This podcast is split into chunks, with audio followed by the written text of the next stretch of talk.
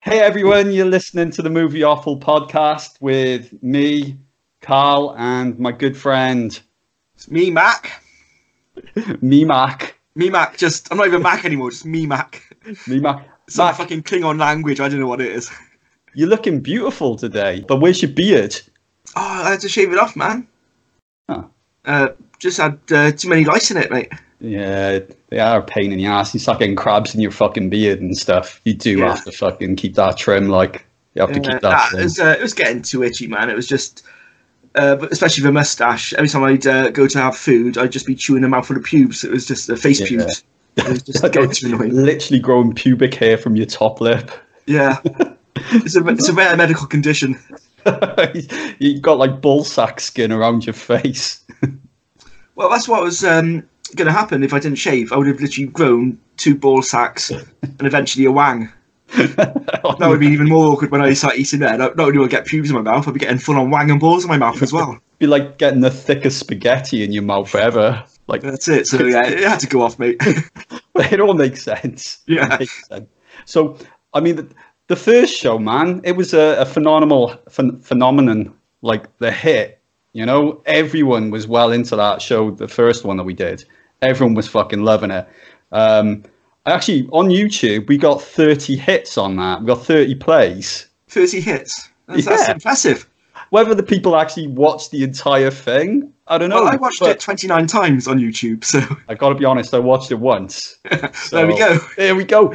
We are fucking huge. We're huge. So, big thanks to everyone that did give our first show a bit of a chance. Me and Mac have never done anything like this before, and we intend on making it worse and worse as time goes on. Just like today, we've decided to drink lots of alcohol. So... today's show, then, we've got a little bit of chat for me and Max, see what we've been up to over the past week or a couple of weeks since we did the last show. I'm going to talk a little bit about Chopping Mall. That was the film that Mac picked for me. Mac's going to talk about Hostel, which is the film that I picked for him. We've got the Offal question, which will be, well, it'll be two questions. Mac's going to ask me a question, which is for around Chopping Mall. I'm going to ask Mac a question about Hostel, and there's a penalty if you get that question wrong. Yeah, spoiler alert, it involves a very hot sauce. So following on from that then, we will be picking the next film for each other to watch. So we'll see which one we're going to be watching ready for the next show. Then we'll be debuting Offal Royale, where we pick a random film. Anyway, Mac, what have you been up to, mate? Oh, it's been a bit of an eventful week, actually. I did an all-night movie theatre, Gorefond it was called, which was 6 Arrow films from about 9:30 in the evening till about 7:30 the following morning. And what were the films, man? Any good ones? No, it was shit. I got honest. All the previous Arrow ones, because this is the third one they've done, and the previous two all-nighters have been absolutely fantastic. We did actually almost get thrown out of the first Arrow movie fund as well. For trying to kidnap customers from the other screen upstairs in the cinema and bring them down into the one downstairs. They frowned upon that. They didn't like that. So we almost got thrown out for that. But we were well behaved other than that. It's just that one kidnapping moment. Other than that, we were great, you know. But it's a shame. The first two Arrow all-night movie fans, you had films like Burning and Deeds, some real good crowd-pleasing films. This one is just too obscure. I think the only films which I'd heard of before was Rawhead Rex, which I'm a fan of Clive Barker, but I'm not a fan of that film at all. The other one then was Contamination. Ah, that's an old classic, that, yeah. It's just, the aliens are shit in it. They're just, for anyone who hasn't seen it, they're just pods which look like giant ball sacks, and that's the aliens, and they've got no arms or legs. Just walk out away and you're fine. Isn't it like it's famous because it's like, well, just, you know, like the title to our podcast, It's just a load of offal being launched all over the place all the way through the film. That's pretty much what I've heard. I've never actually seen it, but I've heard that it's fucking classic in gore and chunks and stuff. It's when special effect they do well and they just play it to death, like exploding guts, and they play that to hell. It was one of the Video Nasties originally, on the original Video Nasty list. And it just shows what a bullshit list some of that was from the original Video Nasties. Because it's a 15 certificate now. Really? Yeah, generally. And it's great. It's got a great soundtrack. Goblin do a soundtrack, which I think it's always worth checking out a film just for the Goblin soundtrack. Yeah. But yeah, it's not a great film. It's got its moments, but it's not brilliant. Then on the Sunday then we did Comic-Con, London Film Comic-Con. I got to meet the Cannibal Holocaust director, Ruggero Deodato, which was pretty sweet. Yeah, but it's going back to last week. Sorry, Carl. Did he try eating you? No, not at all. He was going back to last week's podcast when we were saying about Tony the Pimp, like when he comes across and he's got this really strong Italian accent. Ironically, Deodato's got a really strong pimp accent. Hey, how you doing?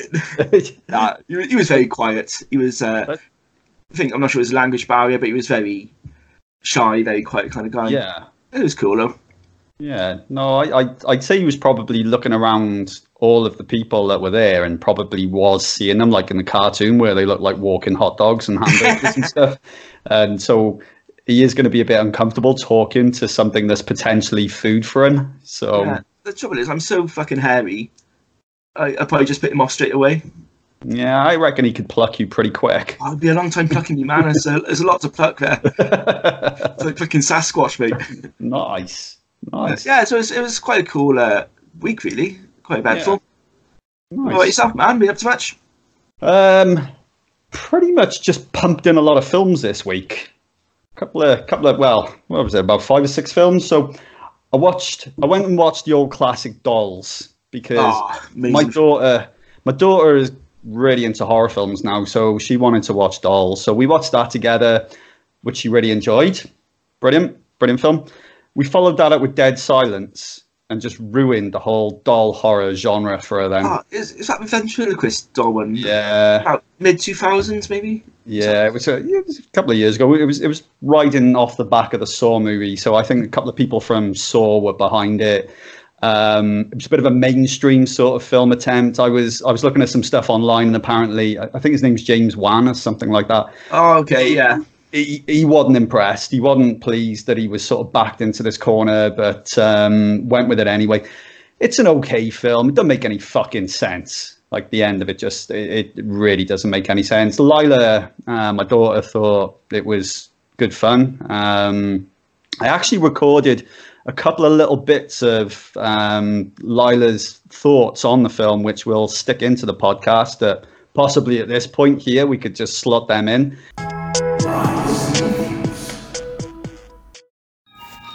So, what did you think? It was good. What was your favourite bit?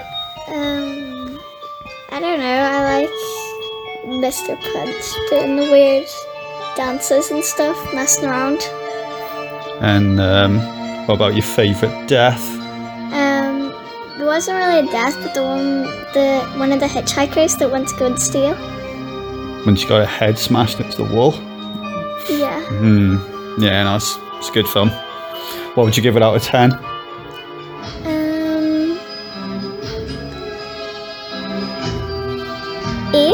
Eight? Yeah, that's quite a high score. Cool. Okay. Well, any other final words you want to say about that? I like the film. Awesome. There we go. We have it. Official. Best film ever made. Right. That'll do. That'll do, pig. So there we go, we've finished Dead Silence. The film is finished. Lila watched it. Lila, what did you think of Dead Silence? I like it, yeah. Which do you prefer, Dolls or Dead Silence? Dolls. Yeah. What did you think of the end of Dead Silence? I did like it. It was so abrupt. It was like, oh. And anything that you would improve if you were to make this film?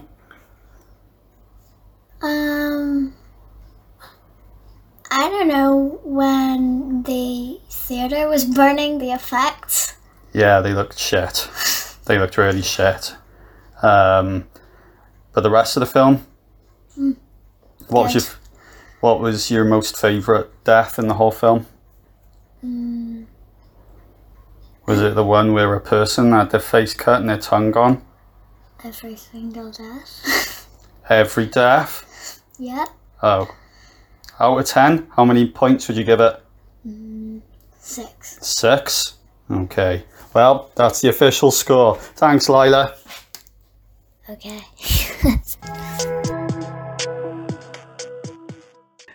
Then, not so much the horror genre. I watched Fisherman's Friends.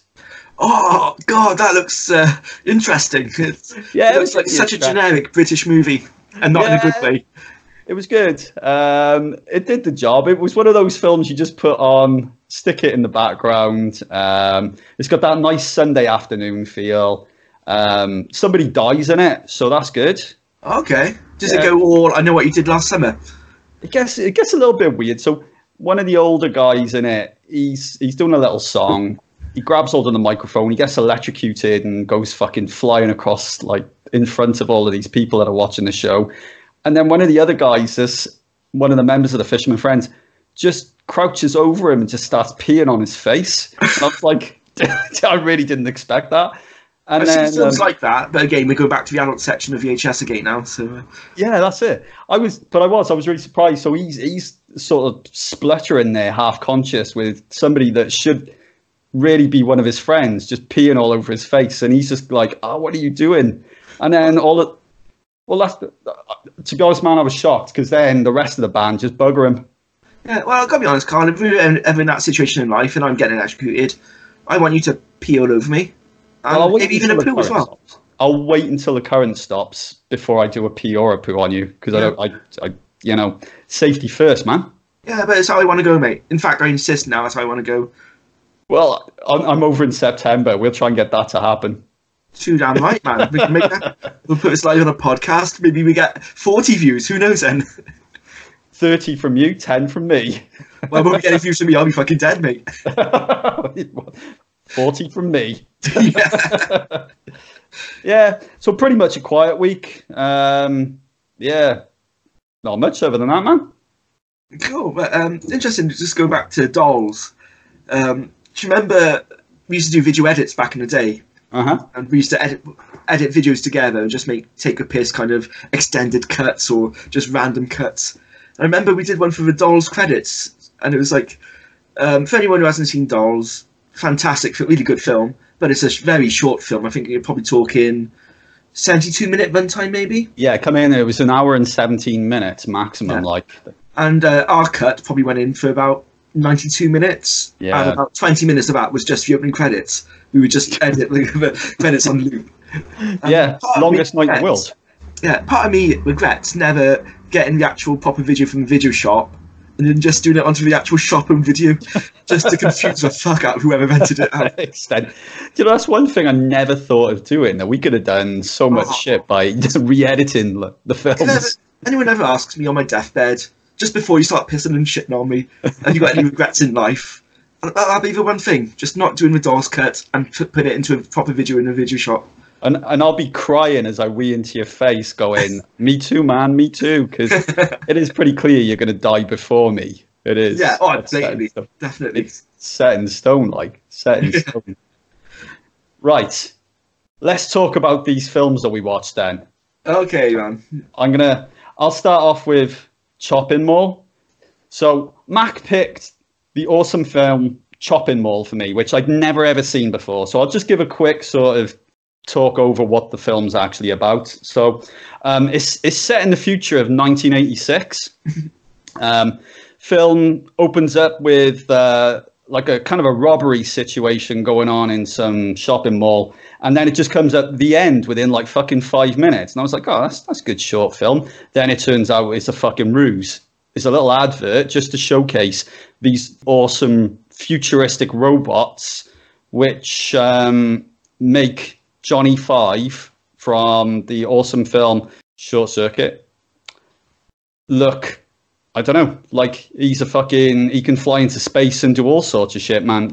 these three robots, they're going to be put into a shopping mall and they're going to be looking after it, making sure no motherfuckers go stealing anything and just killing people. That's the whole thing for it. So anyway, it's a really random scene at the start where you've got these people that are watching the whole showcase and the event going on about the robots, and they look really confused and they're dropping all of these really shitty little comments about, you know, how crap these robots are and maybe how they should be getting some of the robots to look after their businesses as well. Before we get into the guts of the movie, which is literally bunch of kids dumped in a fucking shopping mall. They all want to do some fucking and stuff, and the robots go around and kill them one by one.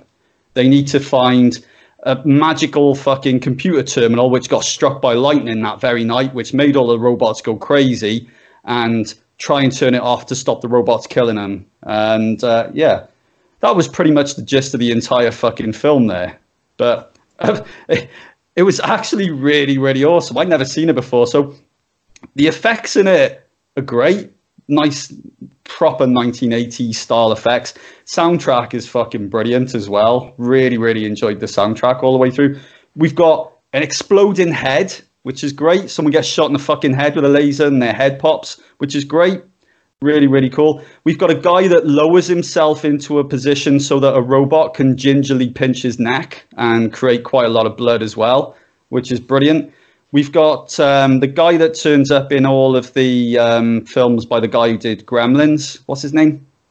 Dick Miller. Dick Miller. He's in there.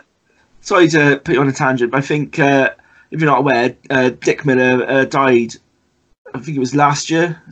And just, you know, I just want to say to Dick, you know, you've got a bit stiff now, Dick. You know, I just hope you're happy, because he was Joe Dante's favourite Dick, wasn't he? Because he was always in Joe Dante's films. And any chance he could get to put Dick on screen, he always wanted to get Dick on camera. Always wanted to get Dick. Even on like kids' films and stuff, he was trying to get Dick. Yeah, because even with Small Soldiers, Dick was there. And there's quite a lot of Dick in Small Soldiers, I've got to be honest. There is. He's in it. There is a lot of Dick in that film. I don't know if you've ever seen Joe Dante's last film, The Hole. No, I did. Yeah, it's great. I really enjoyed that film, but there was only a little bit of dick in that film. It was like a short-sighted dick, and that was it. Like, well, to be honest with you, he only wanted to get a bit of dick in that hole. Yeah, you don't need too much dick in a hole. He was just teasing. He was teasing with dick. Yeah, because a kid's hole, you don't want to have too much dick in there, do you? No, definitely not. Things get awkward. You want to be keeping that dick away from the hole. Oh, definitely. That's it. But Dick, he ends up fucking electrocuted in a really fucking amazing scene which blew my mind, where he's mopping the floor, one of these kill bots comes along, gently fires what should be a fucking stun dart into Dick, but he misses, hits the floor, Dick gets all cocky and gets electrocuted. And what I loved about this scene is, right, he's laying on the floor after being electrocuted with smoke coming out of his face, and it immediately cuts into a scene with two teenagers in bed going, "Smoking's real bad." And I was like, oh, the irony, the irony. I actually had to go back, watch that scene again, because I wanted to see Dick getting electrocuted, smoke coming out of it. I was like, you fuckers. That is brilliant. So there was a couple of things which kind of annoyed me in the film, I've got to be honest, with the film that's obviously trying to be almost documentary-like in the future that we're going to have with supermarkets and stuff and these big supermalls. So there's a few things. The robots themselves, they're very lucky that there's escalators. Really fucking lucky there's escalators, you know. They're able to just traverse up and down around this supermarket. If the teenagers just turned off the escalators, no props.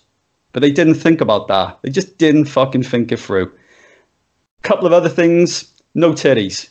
I was watching this film and there was no titties. Oh, seriously. Did you watch a cut version then? Because the beautiful Barbara Crampton, she was in Reanimator, she's in lots of Gordon films. She gets those titties out, man. Oh, what version have I been watching then? She gets those titties right out. I seen buttocks.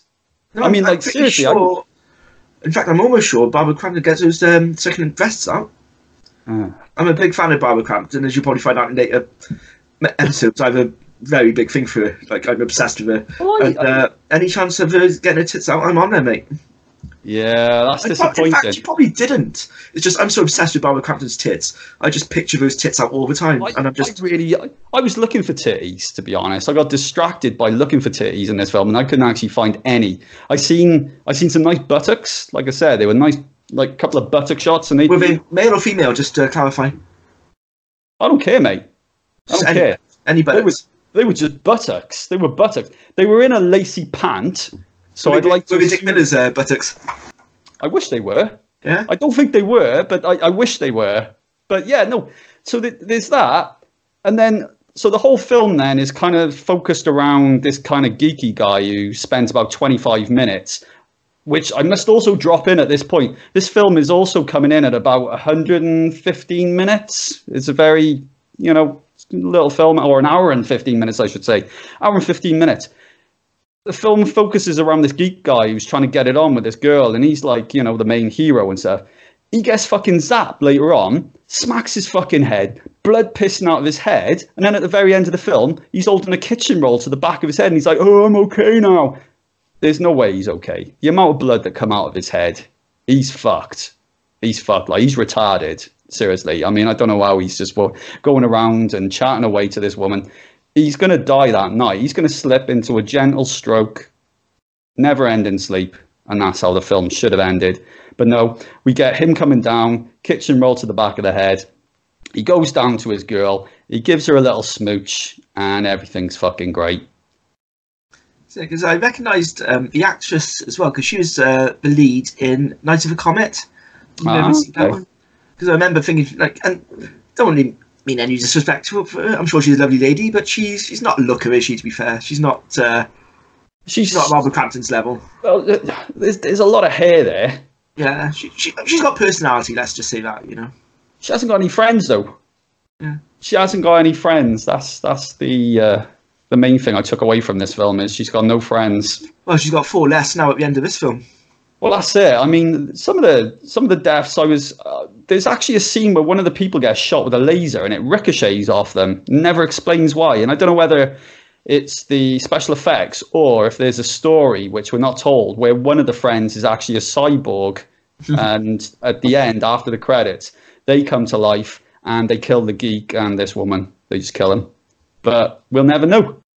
Cheers. No worries. Okay, down to Hostel.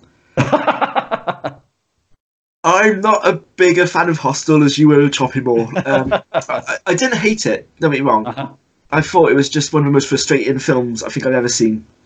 I'll go into more of that in more detail in a bit, but to give a background to anyone who hasn't seen it, it's made in 2005, or released in 2005, produced by Quentin Tarantino and written and directed by Eli Roth.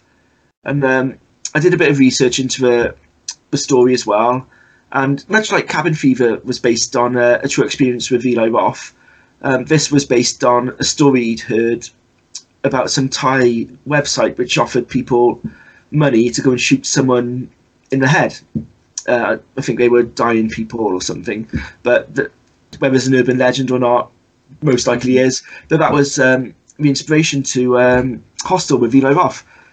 And the film was set around three friends. And this is my main issue straight away with the film. They're just bell ends. They're not characters you root for. I always find with horror films, and especially films of this genre, you want the characters to survive. Or at least you want one of them to survive. You want them to do well. I was watching it and I was just thinking, oh, these guys are knobs. But then, as I was dwelling on it more, I just thought, actually, they're not knobs. I'd be exactly that type of person if I was in that situation. They go basically to Europe, backpacking around the country. It starts in Holland, and it's just the whole hedonism of Holland. They're just there watching sex shows, titties everywhere. There's just a lot of titties. A lot of titties, having a good time. It's and Eli Roth, he can be a good filmmaker. He knows what he's doing. It's just sometimes I think what's going on in his head doesn't quite match what's going on screen. But in this, I like some of the cinematography where. When they're in Holland, everything is just so bright and clean. Yeah. And it's like a music video. It's just really polished. But again, the characters, you're not really rooting for them. But it's basically the first half hour is just titties and these guys just being lads, effectively. So it's a bit of a slow start, you know, and this is what I'm going to come back to later with one of my issues with the film. But then they meet some guy and he recommends them. I always get these two countries confused. Is it Slovakia or Slovenia? Slovakia. So he recommends they go there because the most beautiful women in the world who are going to do anything. And like the idiots they are, they go there, more through them.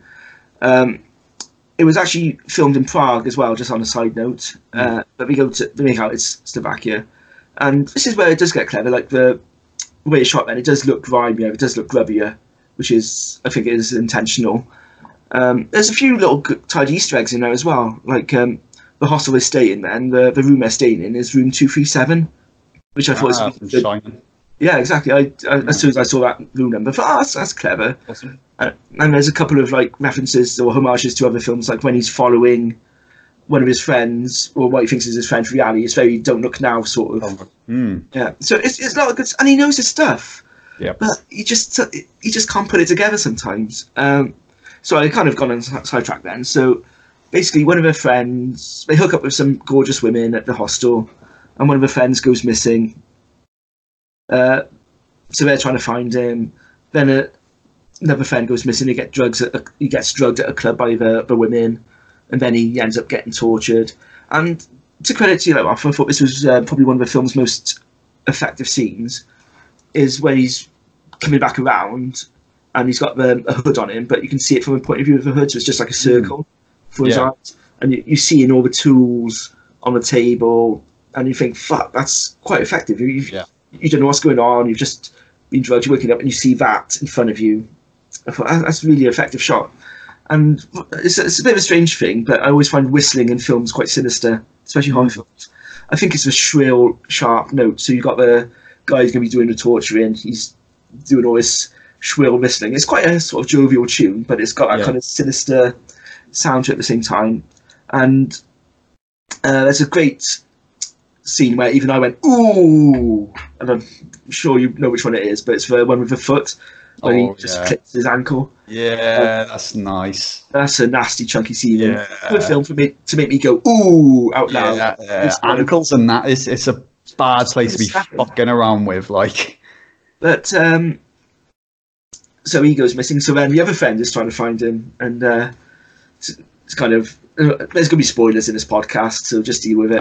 But the other guy then eventually finds him, and then he escapes, which I'll go into in more detail in a bit. And then it just goes batshit crazy then. The whole tone shift, it goes very kind of farcical slapstick.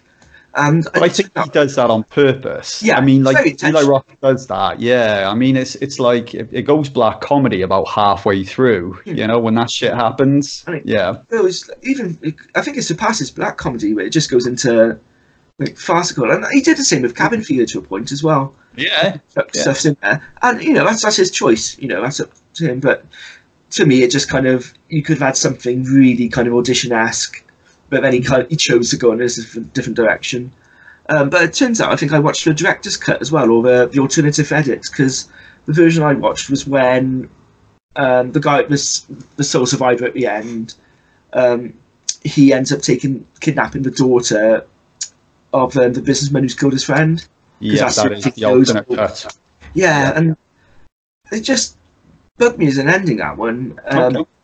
It's just like, what's he going to do with her after? Is he just going to carry on with the rest of his life? Is he going to dump her off somewhere?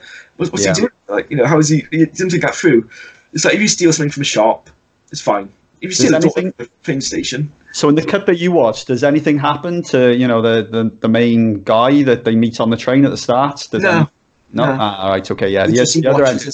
He watches as the daughter gets taken off, and that's kind of like more of a revenge for him than anything, because, you know, that's the only thing he loves, and you can tell throughout the film that's the only thing he takes pride in, is his daughter, and that's been taken.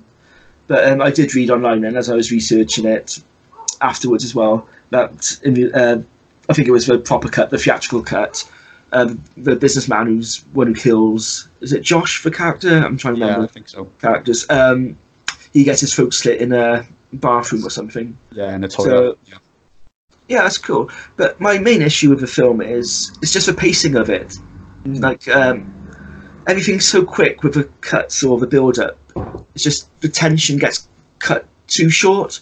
Like if you really drag it out and drag out the scene, so instead of going straight in with thing, just make it last a minute. You know it's happening. Just make it go longer. Mm-hmm. The tension would be ranked up so high. And yeah. I think you could have trimmed the half-hour intro of just dicking around and tits everywhere. I like tits. I'm on team tits. Uh-huh. Tits all the way. But I don't need half-hour of it in a film.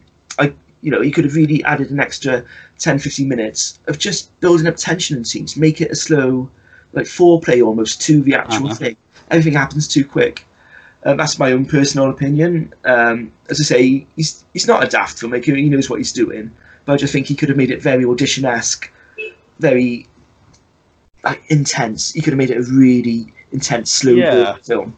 I think absolutely. I mean, the way that the film was marketed, even from the poster and stuff, was that it was going to be relentless, and it teases you that it's going to be that. I mean, you're watching it. Yeah, you know, you mentioned about the ankle scene. I mean, for me, that's as graphic as it fucking gets in that film. The bit with the Japanese girl with her eye it's a fucking joke, like. Yes, it's. I mean, you watch it and it's a bit. It's like gross out horror. Whereas the ankle scene is like, oh, that's fucking nasty, like, you know. And it's. I did like, because to me that was the most effective scene for me.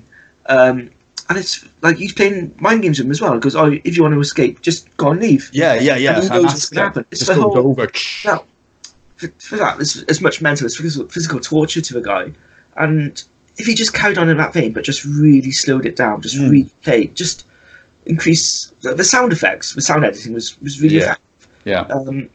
The use of light was really good. It's just he could have really played on that. He could have really used that to his advantage, and made just this really like roller coaster where you just like, oh my god, and you really and you would have felt for the characters more. I think if you did that as well. Mm-hmm. Whereas just so quick in, do that.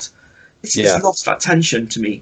And again, more spoiler alerts. It's when, and I can't remember the sole survivor's name, but when he's getting about to be done with a chainsaw and the guy falls and slips on his thing. It's quite a quick scene, just really bag that out, and then you don't expect it to happen when it happens, and that's a big payoff. But that's my own personal choice. I mean, I'm not a filmmaker, it's, you know, I'm not to judge, and there are fans of a film out there who generally love it, so it's just one man's opinion.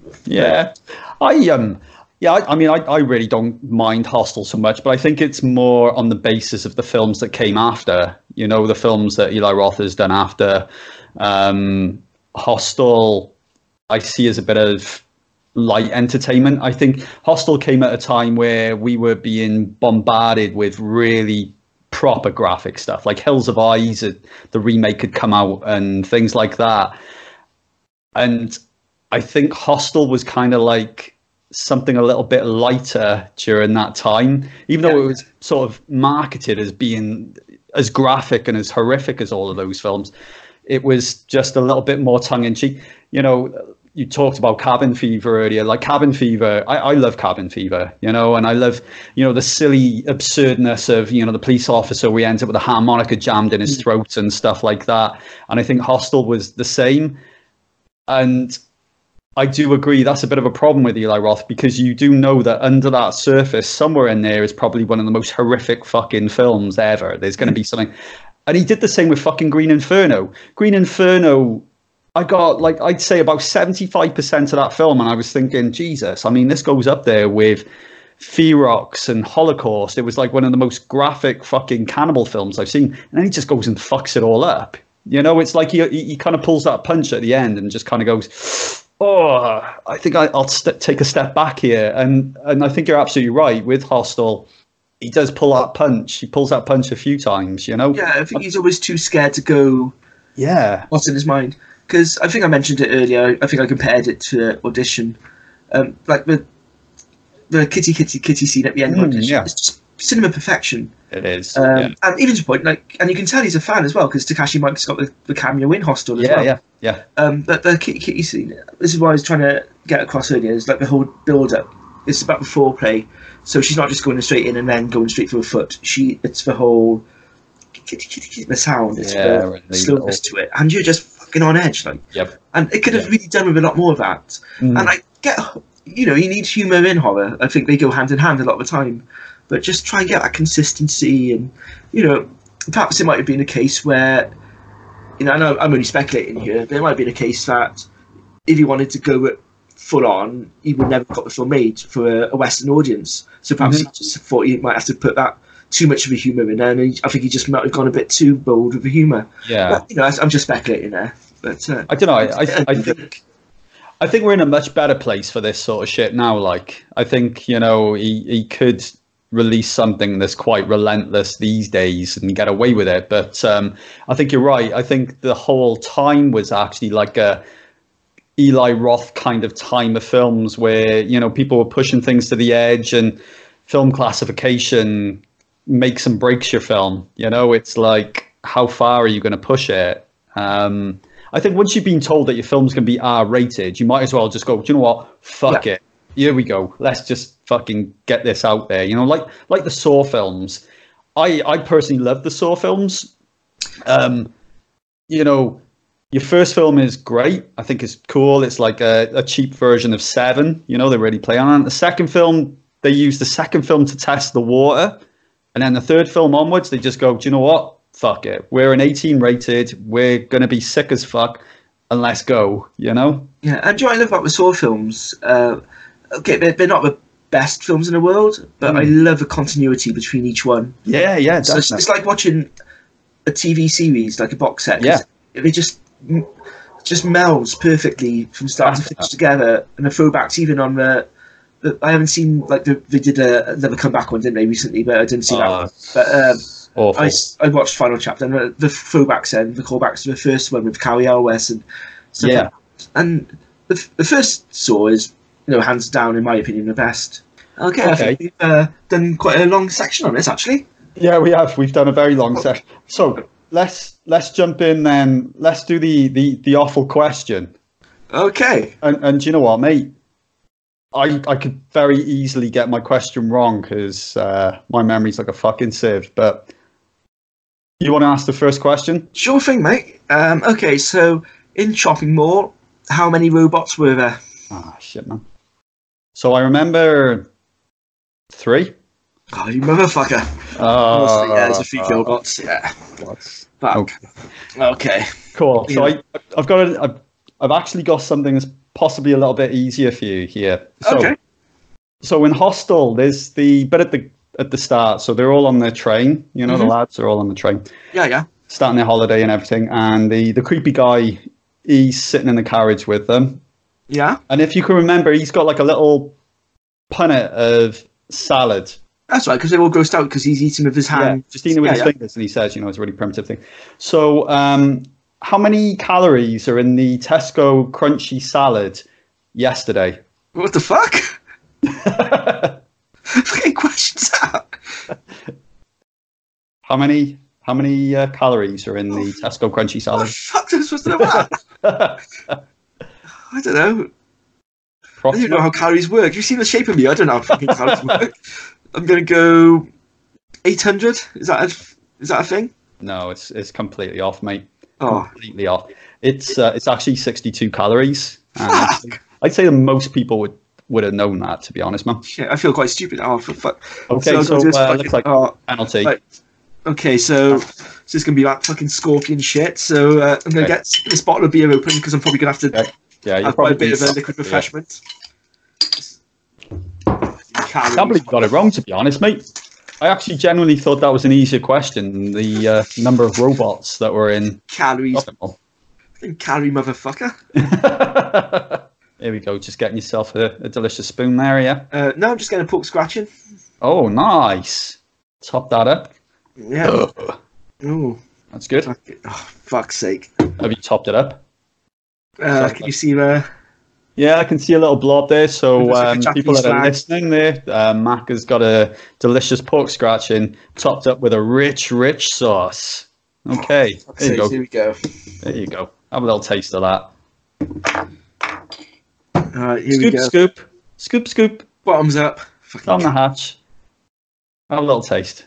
How's that? That's it, crunching it up there.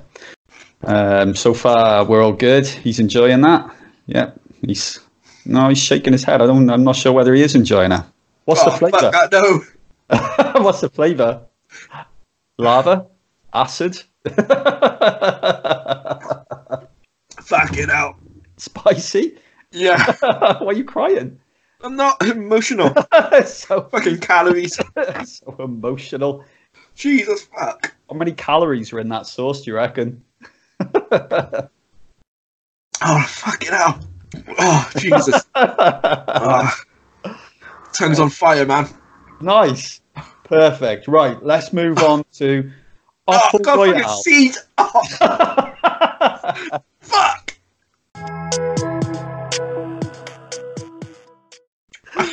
I'll do a little Offal Royale song whilst you drink that. So we got the Offal Royale coming up. Offal Royale, Offal Royale. Pick a fucking film. Mac picks a film. Karl picks a film. They go up against one another. My guitar solo. Yeah, man. That was fucking nice. Dying, man. Felt like a painful solo. Oh, fucking hell. Right. So, Offal Royale. Whilst Mac has got his spicy mouth, I reckon it would be the perfect time for him to explain the rules for the Offal Royale. Cheers, buddy. Right, so what we're going to do is... I'm going to use my hair just to wipe my tears a sec. Try those eyes.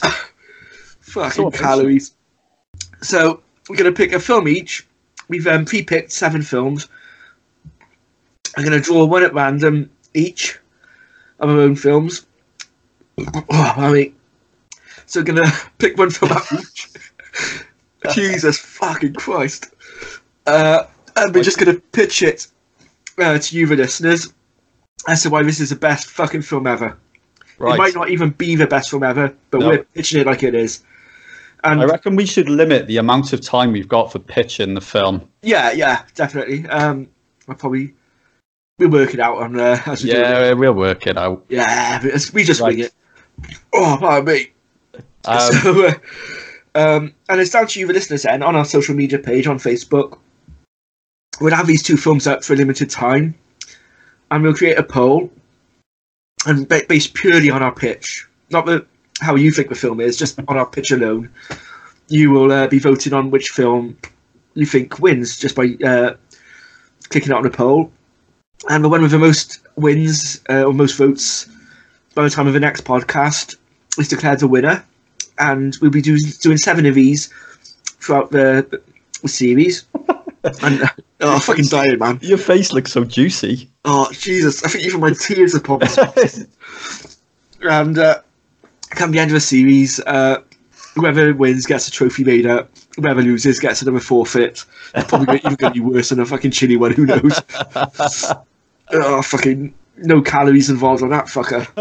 Okay. So, Karl, you going to pick up yours first? Do you want to pick your first film? Okay, so I've got my films in a pair of my boxer shorts here. Let's have a little look. So let's just randomly see what. Just stop it. 2 secs. Hang on. I'm going to pop them back in. I think Mac's going to go in there. He's going to go and be sick or something. He's being. Oh, actually, I really need a pee. Stephen. Okay, I'm going to take a film from my underpants. Okay, what have we got? Oh, for fuck's sake. House by the Cemetery. Oh, okay. I don't know what the film's about. I've seen it, and I still don't know what it's about. Okay, so I'm going to do mine now. Like Karl, I'm picking for my underwear as well. Unfortunately, I'm still wearing mine, so after...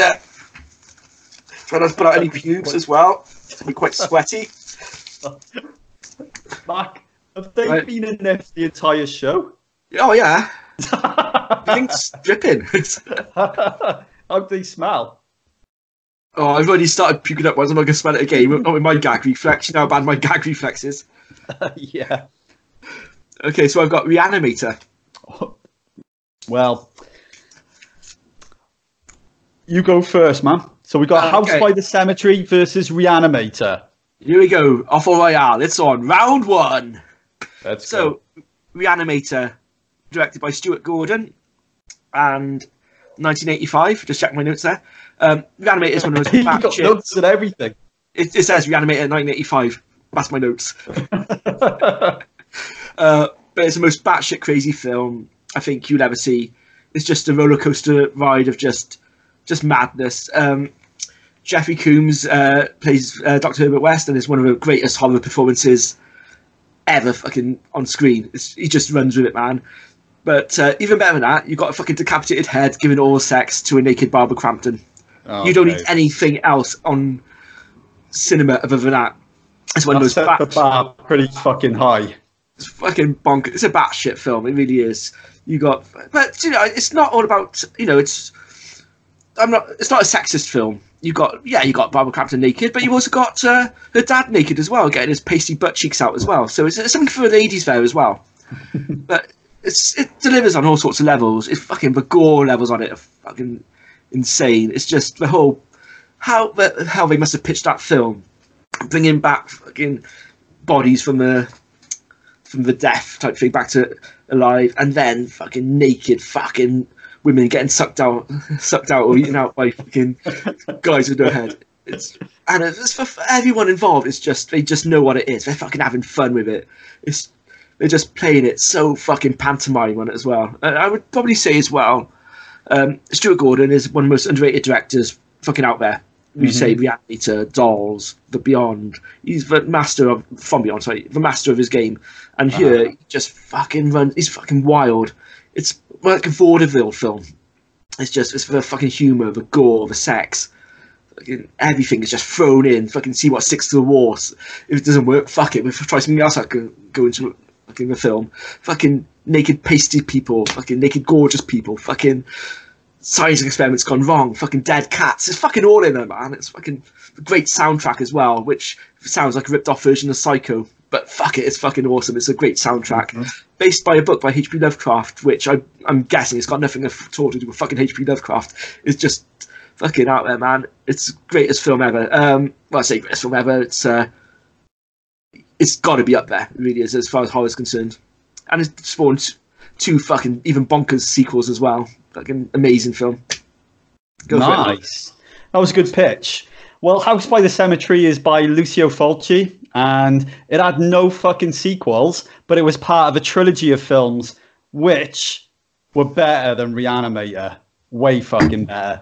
Right?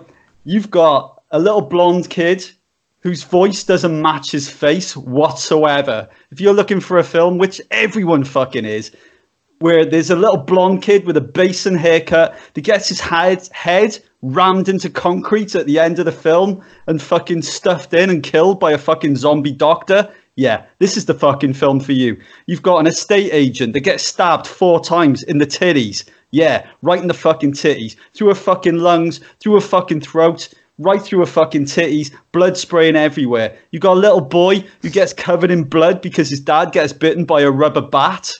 It's supposed to be a real bat, but it's very fucking rubbery. But his dad gets bitten right in the hand, blood sprayed all over the little kid's face. He's there going, right, that is my fault. Fucking blood all over it and stuff. You've got the babysitter whose head gets fucking chewed off, falls down some stairs, goes bouncing down, straight into the little boy. This film here, right, if you're looking for little boys, is perfect. And I know a lot of people are looking for little boys in their horror films. But on top of that, I actually don't know what's going on in the fucking film. Like, seriously, the little boy, he's with his dad and his mum. It kind of appears that the dad has been to this spooky house before that they decide to move into. Maybe he has, maybe he hasn't. They go there. There's a zombie with a tombstone built into the staircase of the actual house.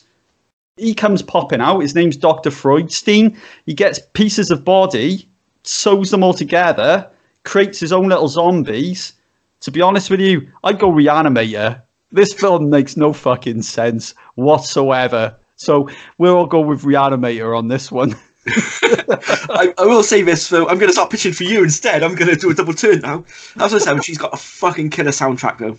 It has got a good soundtrack. But then I always get him mixed up with The Beyond, which is fucking way better. And I wish I went with The Beyond because I could describe that film much more clearly. Because whenever I think I'm thinking of a cool scene from House by the Cemetery, it's not House by the Cemetery. It's The Beyond that I'm thinking of. Isn't there like a ghost girl or something in Cemetery? So, yeah. So House by the Cemetery, you've got a little ghost girl who's the granddaughter of the Freudstein frickin' zombie doctor that's living in the basement, that's not always in the basement, but appears sometimes in the basement, but not always. And she talks to this boy, his name's Billy, and she holds his hand at the end after he's had his head rammed through some concrete and walks along, and you get like this really cool quote from Lucio Fulci going, "Are children monsters or are monsters children?" And I'm like, what are you on about, Fulci? Yeah. What are you on about? So, and that's my pitch there. At the end of the day, what are you on about, Fulci? What are you on about? Fulci sometimes just gets lost in his own world, doesn't he? You know, it's I think what I love about Fulci is, and the same with House by the Cemetery, right? Like all of us, you're sitting there, you're scratching your balls, and you've got some really good ideas for some gore scenes. You've got some really good ideas for a horror film. They're not entirely linear in any way whatsoever. And Fulci, he had a team that were there ready to back him up 100% to go, listen, man, what you're talking about there is fucking mental, but we've got no problems filming that. Let's just film that shit. And then let's see if we can make it into a film. And Fulci's there, and he's like, "Ay caramba, bra bra bra bra," because is that Spanish? But anyway, he's there, and he's like, "Mamma mia, that's a spicy film, motherfucker." Yeah, that's it. And he's like, "I want to get a little boy, and he go get a blood in his face." And I'm like, that is a fucking great idea. His team were behind him all the way, and House by the Cemetery was made. And now I'm going to go back on myself and say, yeah, it's a much more superior zombie film than Reanimator. Stabs in the titties. I think stabs in the titties are all good. Everyone loves a good stab in the titty. Yeah, there's a lot of titties. Say this as well with Reanimator. I can't remember the actor's name, but the guy who plays the bad doctor who's not fucked up, he's a bit more fucked up than Herbert West, but because he's a bit more fucked up, he's still a bad doctor. The film cost him his marriage. That's fucking commitment. That scene where he when he went down on Captain cost him his marriage. Yeah, that's commitment. Did that little boy fucking lose a marriage because of a? No, but the little boy actually died in real life, and at the end is the only ever confirmed footage of a real ghost boy at the end of that film. This is how much of a sacrifice Reanimator was. The guy who has his head cut off and starts eating out the girl. Mm-hmm. That was real. They actually did decapitate him. Yeah, he was a method actor, and he was actually decapitated, eaten out Barbara Crampton. Yeah, but Barbara Crampton's vagina—that was a stunt vagina, and It was actually Jeffrey Combs' anus. It was, and they did some good makeup effects on that to make it look vagina-esque, like a sexy vagina. The doctor's like, "I'm method. I don't care. I know it's Jeffrey Combs' ass. I'm going to be licking that thing anyway because that's that method." And his wife's like, "Oh, why'd you do that for, you idiot? I'm going to have to leave you now." The actual little boy that's in House by the Cemetery was played by Lucio Fulci. So he actually slotted sandals onto his knees, right? Had his arms cut off at the elbows and gloves inserted, and was actually pretending to be the little boy through the entire film. And at the end of the film, he was executed. The cat in Reanimator, which gets crushed and just basically fucking mutilated, was played by Sean Penn. Nice. Well, the actual house, the actual house that's used in House by the Cemetery was Lucio Fulci's wife, and the whole film was shot inside her ribcage. Oh, right, there you go. Yeah.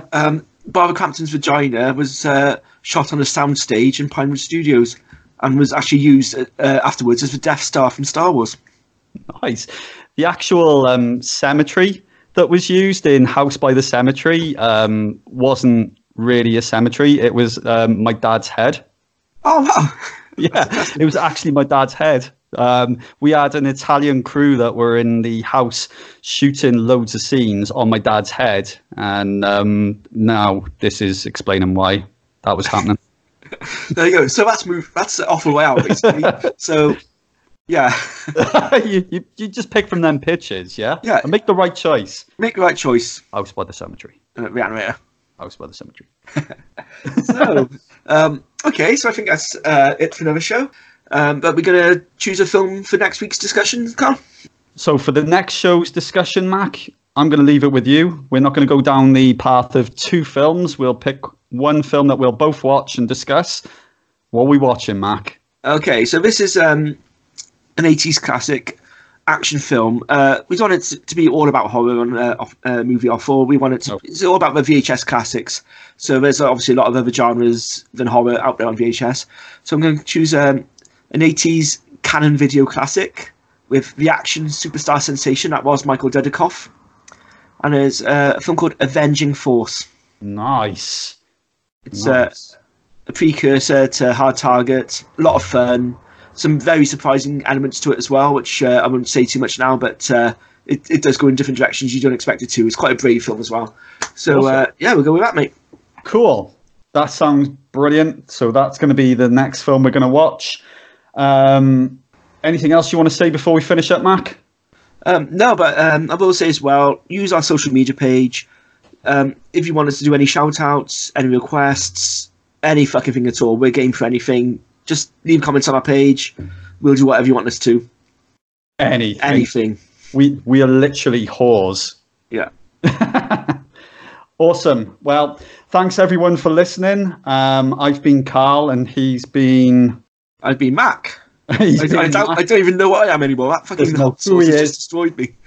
And like Mac said, hit our social media page. Just search for Movie Offal. Literally, guys, if you type in Movie Offal on Google now, you find all sorts of terrible shit. We've got a website as well, themovieoffal.wordpress.com, and you'll be able to check out some of our updates and bits and pieces. Thanks very much for listening. Yeah, hope thank you so much. We do appreciate listeners. All 30 of you. All 30. Well...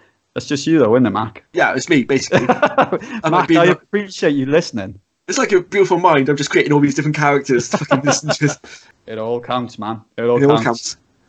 Cool. Right. I think we've covered everything. Yeah. Fantastic. Okay, see you next time, guys. Bye.